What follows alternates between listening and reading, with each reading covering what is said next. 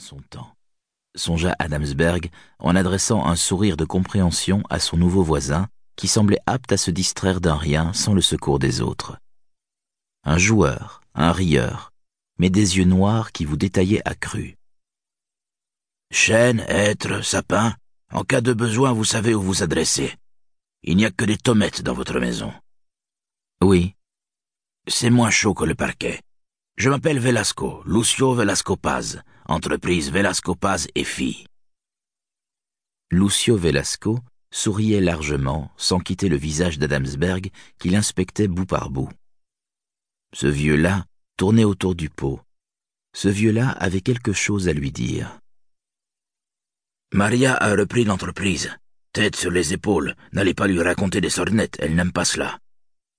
Quelle sorte de sornettes des sornettes sur les revenants, par exemple, dit l'homme en plissant ses yeux noirs. Il n'y a pas de risque. Je ne connais pas de sornettes sur les revenants. On dit ça, et puis un jour on en connaît une. Peut-être. Elle n'est pas bien réglée, votre radio. Vous voulez que je vous l'arrange Pourquoi faire? Pour écouter les émissions? Non, hombre. Je ne veux pas entendre leurs âneries. À mon âge, on a gagné le droit de ne pas se laisser faire. Bien sûr, dit Adamsberg. Si le voisin voulait trimballer dans sa poche une radio sans le son, et s'il voulait l'appeler hombre, libre à lui. Le vieux ménagea une nouvelle pause, scrutant la manière dont Adamsberg calait ses parpaings. Cette maison, vous en êtes content? Très. Lucio fit une plaisanterie inaudible et éclata de rire. Adamsberg sourit avec gentillesse.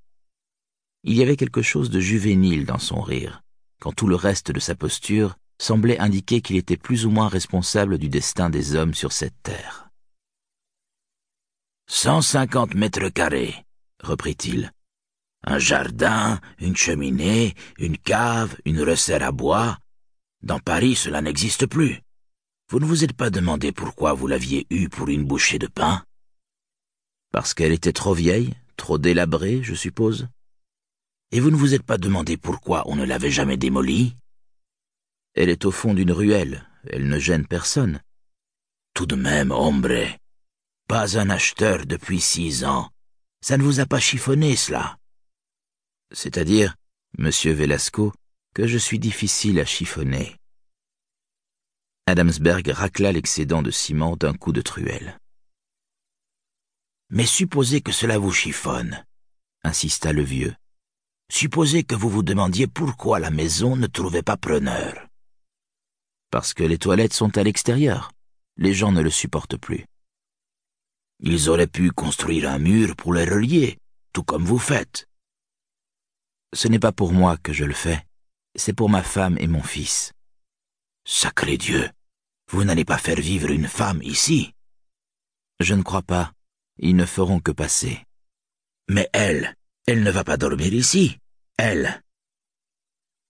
Adamsberg fronça les sourcils, tandis que la main du vieux se posait sur son bras, cherchant son attention. Ne vous croyez pas plus fort qu'un autre, dit le vieil homme en baissant le ton. Vendez. Ce sont des choses qui nous échappent. C'est au-dessus de nous. Quoi? Lucio remuait les lèvres, mâchant sa cigarette éteinte. Vous voyez cela? dit-il en levant son avant-bras droit. Oui, répondit Adamsberg avec respect.